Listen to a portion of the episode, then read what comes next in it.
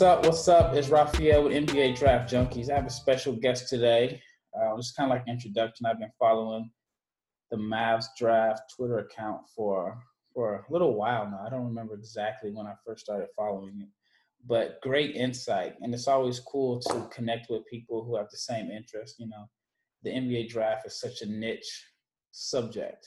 And, you know, there's people who kind of like the draft, who follow it, you know, a month before the draft or a week before. But then there's guys like Richard from the Mavs Draft who all year long is tweeting about the draft. So honored to have him on as a guest. So Richard, go ahead and introduce yourself and, and give the audience an opportunity to learn about you and your site.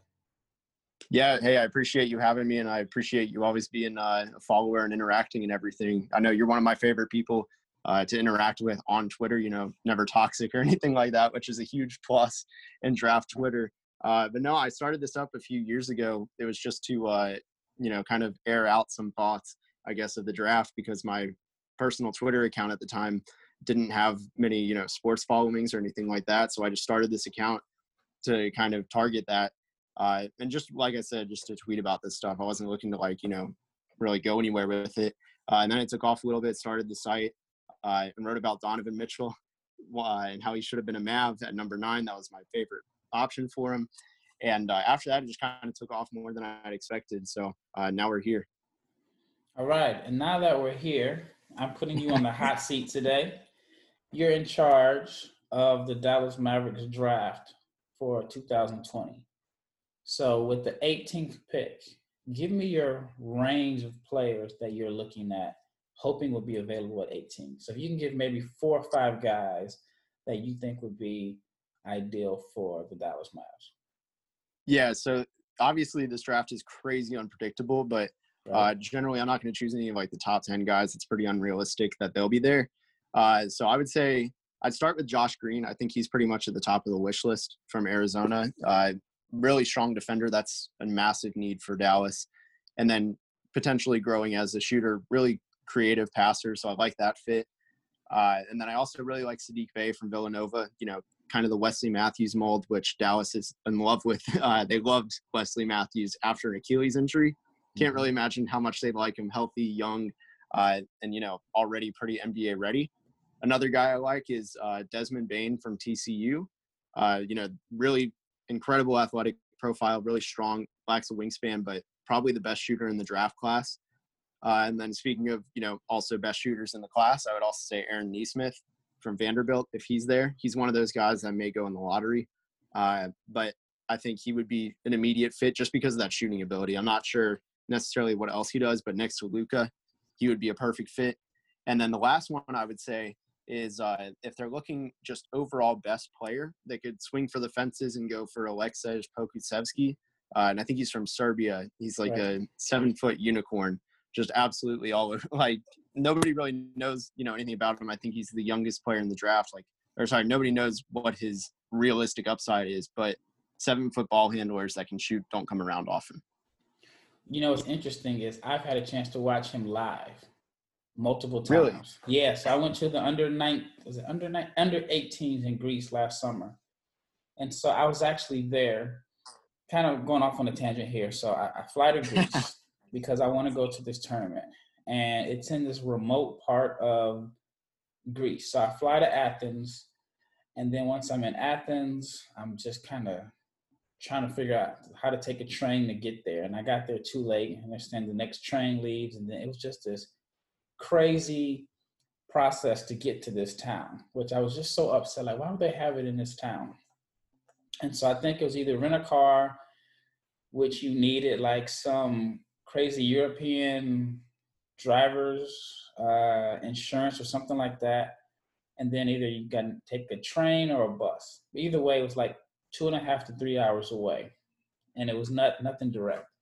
So I'm sitting there in the lobby trying to figure out, like, all right, man, I need to get a hotel that I got to figure out. And then it's in, you know, half the stuff is in Greece. I mean, Greek. So I'm like, man, I really got myself into a predicament here.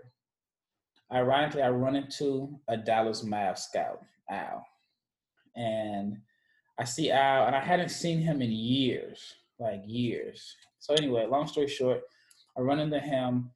He's like, yo, how do we get to this town? He says, I think I'm going to rent a car. I'm going to try to get this license or this insurance. And then if I get that, then you can just ride with me. So I'm like, cool. And I was like one of the international scouts for the Mavs. He lives here in Dallas, but he, he spends a significant amount of time in Europe. So I ended up riding with him, and we spent like the whole week together just going back and forth to all the games. And so we go to watch Serbia. I forget who they played, but I just call him A P. He had a triple-double, and he was blocking shots. He was rebounding. He was passing the ball. I mean, just all over the place. You just saw how talented he was. But then we so we started going to try to watch him the next few games, and you could see the skill set. You could see the talent, but the production dropped off. And then he they say he got hurt, but then he had games where he just provided no impact at all. And then there were games where you could just see, like, if we can put all of this together, he's a unique talent. So you, you saw, like, the, the pros and the cons. But it's like you said, as far as just being unique, there's nobody in this draft like him. You know, he can – he's a natural point center or point forward or whatever. Yeah. I mean, like, he gets the rebound. He pushes it up court. He can make a lot of passes. I don't think he's a good shooter, but the potential is there as a shooter. And then uh, he can post up if, you know, if he has a mismatch, but he's so thin that he doesn't necessarily usually have a, a mismatch in the post. But, yeah, I mean, the talent was there. I mean, I was disappointed. It was a game in against Germany, I believe, that he just didn't play. Like, he played maybe the first few minutes and he didn't play. They said he was nursing an injury. But, yeah, so I'm, I feel like I'm one of the few that has actually had a chance to watch him play live multiple times. And I was definitely impressed with him. But his stock has shot up in the last few months. Like, I thought, like, once I left that tournament, I thought, oh, yeah, this guy's going to be an N B A player or prospect in one day. But now I'm seeing him go up to mid-lottery. I'm sorry, not mid-lottery, but mid-first round. I've seen as high as late lottery. And I think that a team like Dallas would be a pretty good fit simply because they probably don't need him to produce right away. But if they develop him, especially with, you know, the legends really being down the street and he have, and the proximity would be in their favor, I think he could be a crazy weapon to have in the future with Porzingis and, and Luka. I mean, could you imagine them running like five four pick and rolls or five one pick and rolls? Or... So, yeah, I think that's that would be a pretty cool pick for them. Yeah, he's such a unique player that, like, and with having thirty-one right around the corner, too, they can afford to swing for the fences. And I think you said it best, though. A team like Dallas, like, they don't have anything to lose, like, by taking him, really. Like, they're in such a good position. The, the best is still far ahead of them. Why not, you know? And teams, like, that have that ability are probably the ones that are targeting him. Yeah, yeah, I, I definitely agree. So based off of your list, obviously you prefer shooting and you're looking for shooting. But if you had to decide between a great shooter and an average defender or a good shooter and the potential to be a great defender, which would you lean towards? The three and D or oh, just the floor spacer? I'd probably say the three and D. That seems so easy to say, but also, I mean – I've seen what, you know, Seth Curry has been lights out. I think he might be number one this year in shooting in the N B A. Mm-hmm. And if you could have another guy who could compete for number one, I mean, that's pretty insane because the Mavs have, you know, the number one offense. I think it was like ever for a really long time. And if you can continue adding that, eventually, like, it's such an offensive-minded league that eventually, you know, it can make up for the defensive woes. So that's a, that's a really tough one, but I think I lean three and D because I've seen too many just – mental defensive breakdowns, you know, they just simple plays they just miss on the defensive end. Yep. So let's say if Josh Green is available at eighteen, do you think he could be the opening night starter? I don't know about opening night. I think the starting five is too stacked, but I think he immediately comes in and plays, you know, a, a rotation role. Like, he's a top eight in the rotation. All right. Now at thirty-one. And give me your five guys. Well, this is tough this is probably one of the toughest questions because I think anywhere between, you can even say fifteen to thirty-five guys could be available.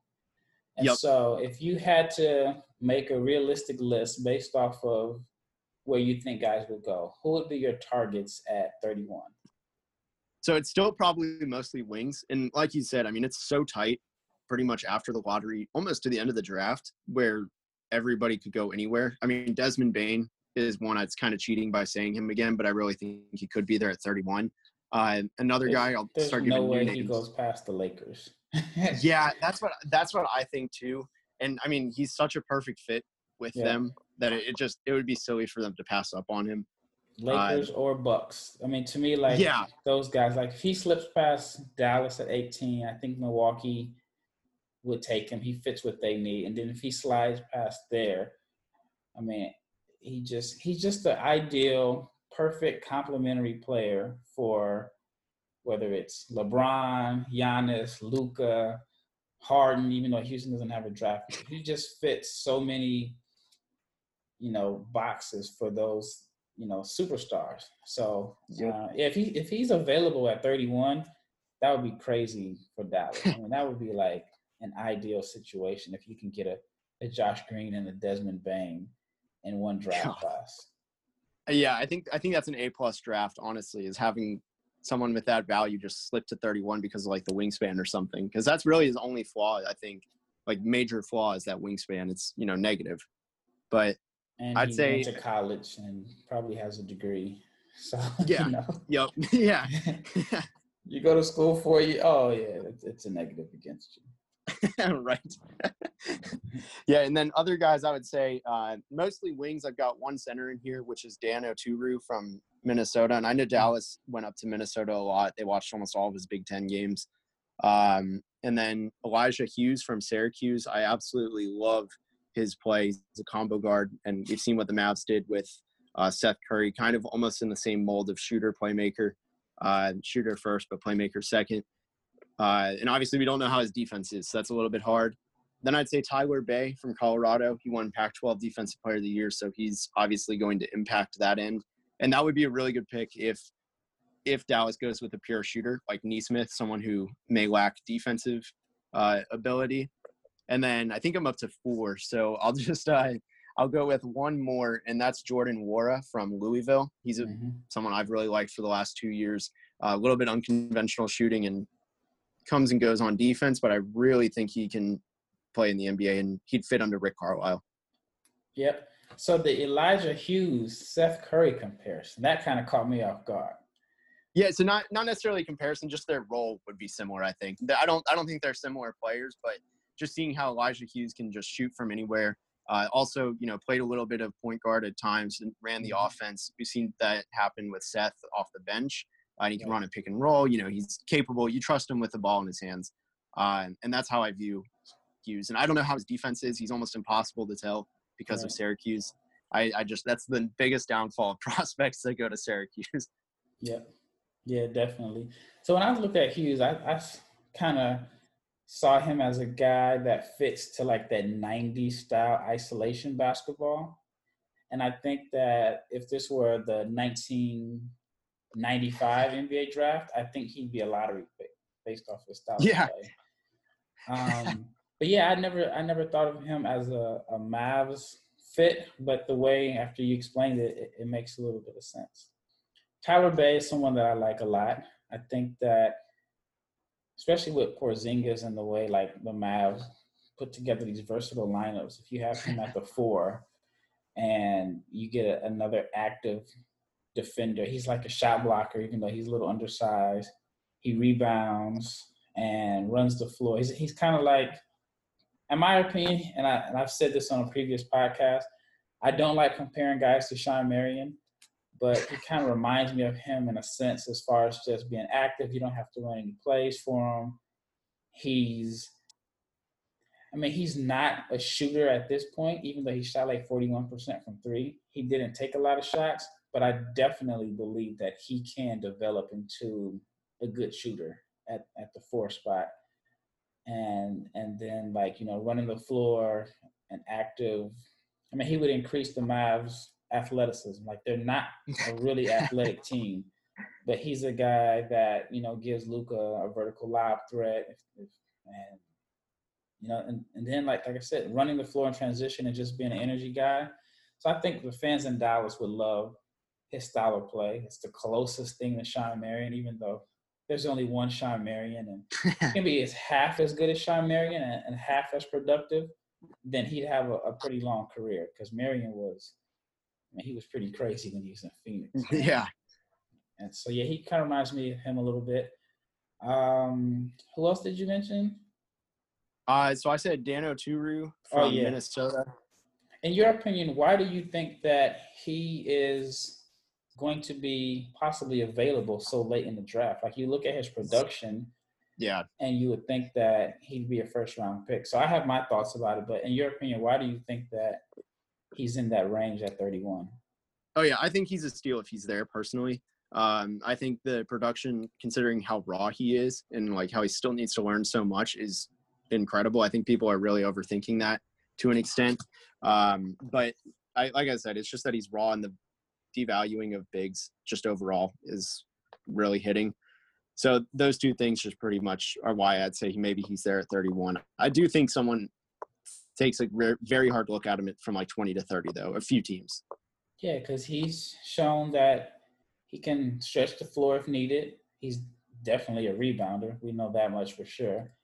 And you would think that a big that can rebound and potentially stretch the floor would have a, um, you know, be more valued in, in the draft. And so for whatever reasons, I've I've seen him, you know, late first round. I've even seen him in, like, the late thirties on, on some draft boards. So just wanted to get your opinion on why you think that he could be available at, at thirty-one.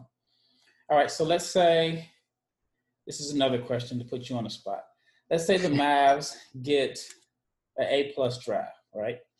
So they get Josh Green at eighteen, and then they get Bane at thirty-one. What is your rotation for next year? So that's that's hard. So obviously um, – Obviously, the wings, you know, get a little bit uh, tight at that point because, you know, they still have Justin Jackson under one more year. Uh, I do think, first and foremost, his rotation spot gets replaced pretty quickly by either Green or Bane. I think almost more so Bane because of how ready he is. Mm-hmm. Um, but after that, it's a little bit hard because you can only play so many people, and generally better teams trim their rotations. You know, they don't play eleven people. So that does get a little bit difficult.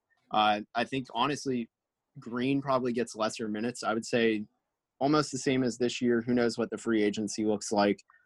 But I think you're looking at Green would get some minutes here and there as, like, by need. If someone, you know, if they're playing the Clippers, he may get more minutes as a defensive player than they are against, like, the Cavs or something like that, where they won't need defense. Obviously, it's a little bit extreme because of where they are. But right. I, I do think, you know, Courtney Lee played a lot like that role to an extent where he would come in if they need defense uh, and shooting, I guess. And I would say that it would be used like how he and Jackson were used, on and off, when both of them were playing. Because obviously there was a point at the end of the season when Lee was just the one, but I think it would be something like that with them early on. And then the question, the reason I guess you take both is because who knows what Dorian Finney-Smith's long-term future is here.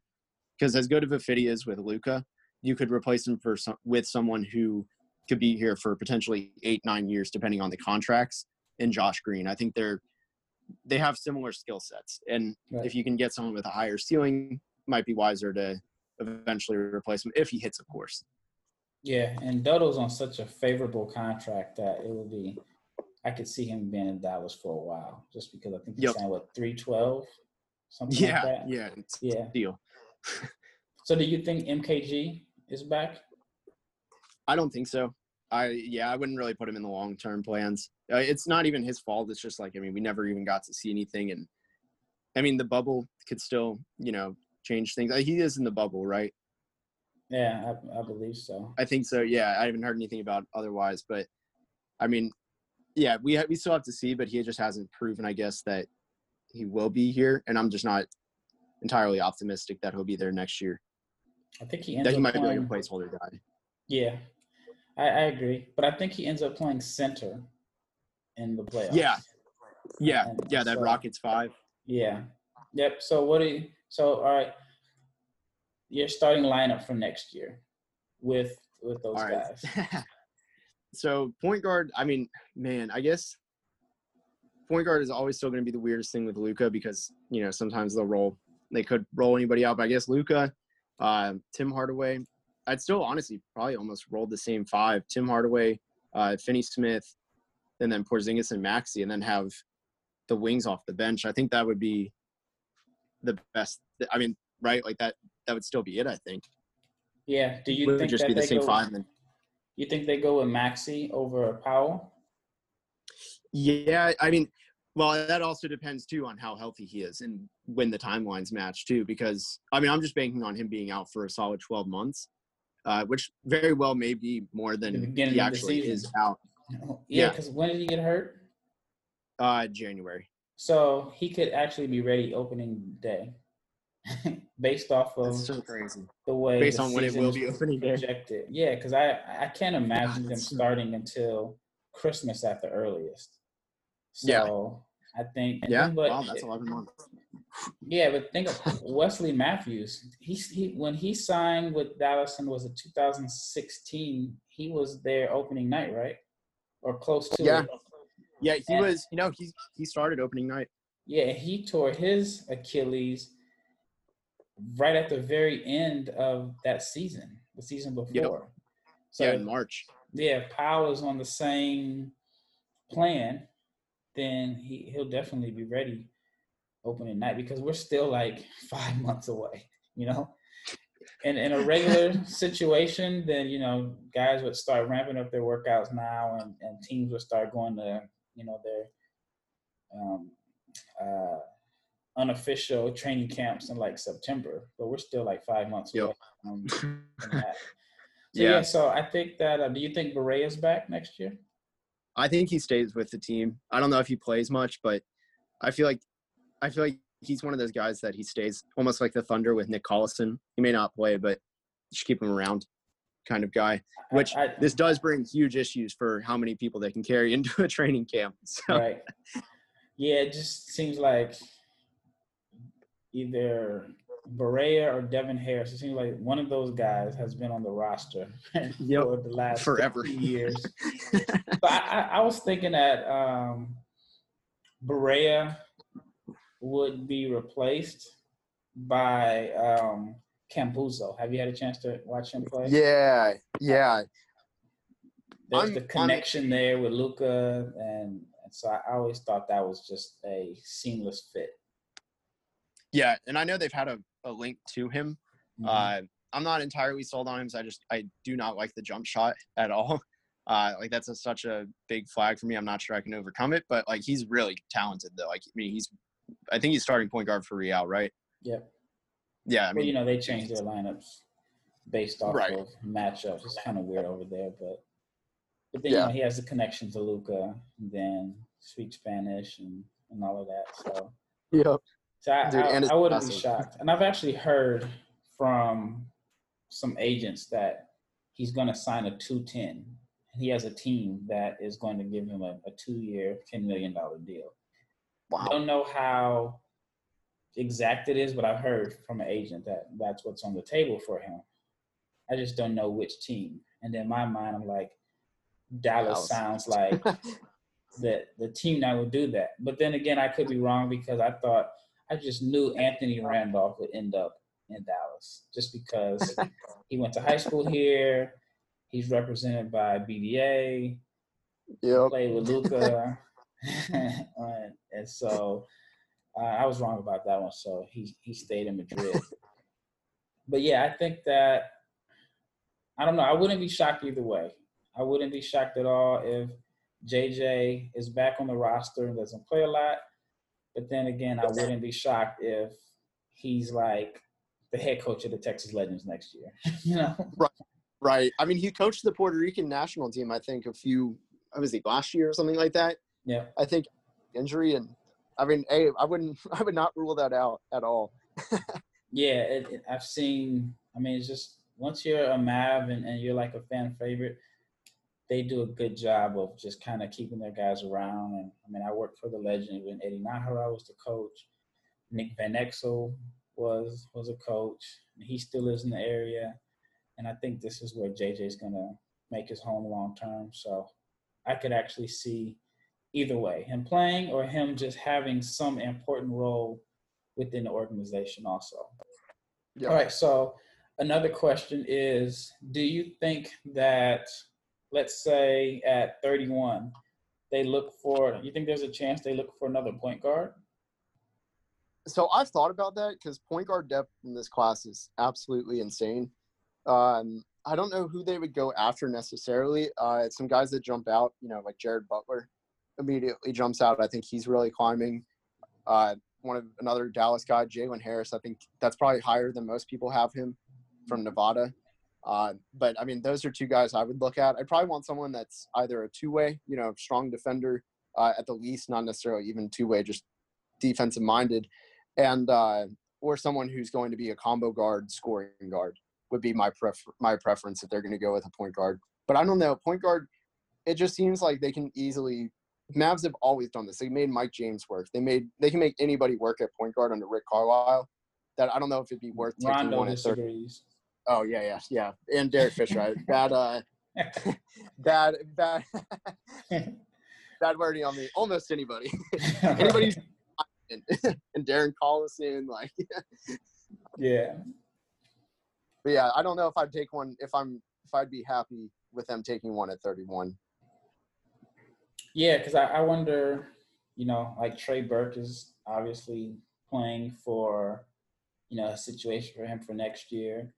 I think that um, it seems like they'll always have three, like maybe three point guards on the roster. And it's, it seems like the Mavs have so many guards on the roster as is, period. And every year they, they kind of add one. So, all right, my, my last question is, if you are Donnie Nelson, do you look to make any trades on draft day to move up, or are you content with where you're at? So I think that depends. I think I think a trade is almost inevitable just because kind of what we talked about. The rotation gets really tight, and it's like how many people can you realistically have? Uh, and so I think one of two things. You either trade eighteen and thirty-one and package them and, you know, some other picks potentially. Uh, and see if somebody's falling, move up to like fifteen, fourteen, uh, if that does the trick. I mean, we don't know. But if someone falls, that would be worth trading up for. I think almost anybody falls. Uh, but the other thing is if eight, if at eighteen, a lot of the guys are gone, like if it goes exactly, you know, how we expect it to, and some the wings are going first, though, at like sixteen to eighteen or sixteen and seventeen, like Sadiq Bey and Desmond Bane go. There's a chance. I mean, I'd be okay with them trading into twenty twenty-one, honestly. I mean, it's going to be a stacked class next year too. Um, more so, you know, star power. But I think thirty-one, you can get somebody on a better contract and someone who's also N B A ready. I mean, the fact that, you know, I listed Desmond Bane twice, depending on how it goes, I think there's a chance that they could get whoever they want at eighteen at thirty-one. And if that's the case, like, build up some draft assets. I agree. Did they? Ha- I don't think they have a pick in twenty-one, do they? Was that right? Yeah, it's going to the Knicks, so they yep. could trade back into into that draft. Yeah, makes a lot of sense. Now, if let's say they're able to move up into the top ten, you know, they package eighteen, thirty-one, and a player. Who would be your ideal pick? Oh man, uh, honestly, I. I think there's two guys, three guys that jump out to me because one of them I see kind of falling on draft night just because of his defensive issues, and that's Obi Toppin. I think that's going to be taking a really hard look at. And if there's, I think if there's one team that could really neutralize that bad defense, I think it's Dallas. They've hidden tons of bad defenders for years, right. uh, and I think they'd get a lot out of him on offense. So Obi Toppin would be one, and then two others would be Isaac Okoro and Patrick Williams. Those would be two that I think fit absolutely perfectly for the Mavs with what they need. A month ago, I would have thought Patrick Williams would have been available at eighteen. But it seems like, at least off of draft Twitter, his stock is rising. we have no way to tell if it's rising or not because, I mean, there's no workouts. Nobody really knows exactly what's going on. Yep. But, yeah, he's someone who I, I, I think that could still possibly be available. You just never know in this particular draft. I've actually had a chance to watch him work out, too. He was here in Dallas for a week last year, and he worked out. Really? Yep. And uh, I didn't see it at the time. Like, I was, you know, like I was there, and I, I watched him work out for a whole week, almost every day. And and a friend of mine was like, this kid's a lottery pick, or he's a one and done. And I'm like, well, he shoots the ball okay, but he's not like a shooter shooter. He's athletic, but, you know, I just didn't actually see it. And then once the lights came on and during the season, he just showed that, you know, my friend was correct, that he actually is a, a one and done player. And the fact that he's so young. You know, I think there's high school players in the two thousand twenty high school graduation class that are older than him. Yeah, yeah, he's still eighteen. Yeah, he's. I think he for... was seventeen when I met him last year. God. Good kid, though. Really, really good kid.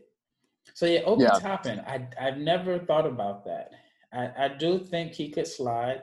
I want to say N B A Draft dot net has him like number two on, on their draft board right now. He could slide because of his defense. And like you said, Dallas has been able to hide guys defensively. But, man, talk about adding firepower to that offense.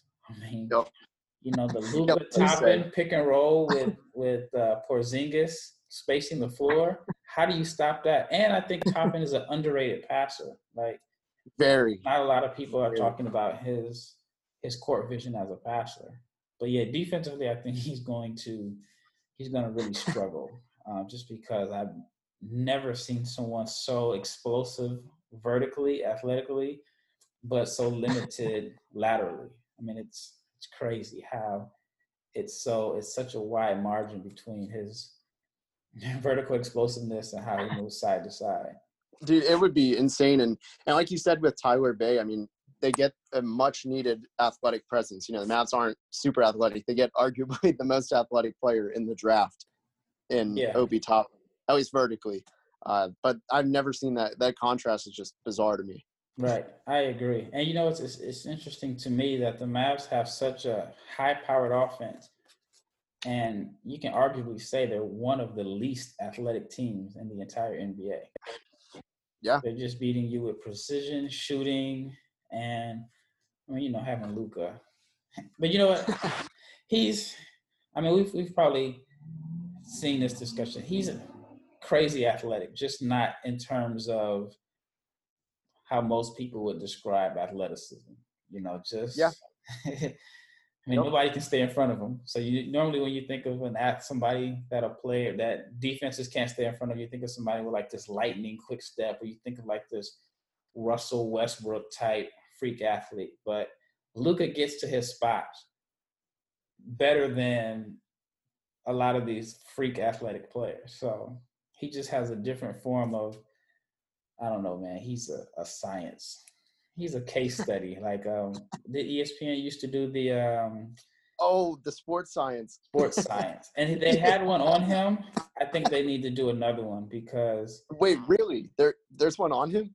Yeah, I think they did one because he went to the P. What's it called? P three. That's in like Santa Barbara, and I know he had been working out there before he came along. And so the sports one I saw on him, and they were talking about his acceleration and deceleration or something like that, and they were saying like the only player that has that type of, I don't know, deceleration, acceleration as far as like footwork or whatever was like James Harden, as far as just like how he, but this was like before, you know, this is when he was a teenager when they did this on him. Oh my goodness. Yeah. Yeah, so I he, just found it. Yeah, wow. He, yeah, his athleticism is highly underrated. Yeah. Well, man, I yes. really, really appreciate you coming on, taking your time out on the weekend to come on as as a guest. Um, for those that are listening to my podcast and want to follow you, where can they find you at? Yeah, so on Twitter, I'm at Mavs Draft. That's where, you know, I'm going to be the most, uh, you know, that's where I'm going to be most of the time. But I put everything else on uh, Mavs Draft dot com. Okay. And then you have a, a podcast, right? Yeah, just started it uh, a couple weeks ago, the Mavs Draft podcast. The Mavs Draft podcast. That's on. It's yeah, on that's on platforms? Apple. Yep, yep. Okay, cool. So if you want to follow Richard's work, big Mavs fan here. He definitely knows his stuff. He knows the draft in and out. I mean, he's even in the, you know, he knows about the twenty twenty-one draft. You can follow him on Twitter. He has a podcast, and he has a website, and it's all Mavs Draft.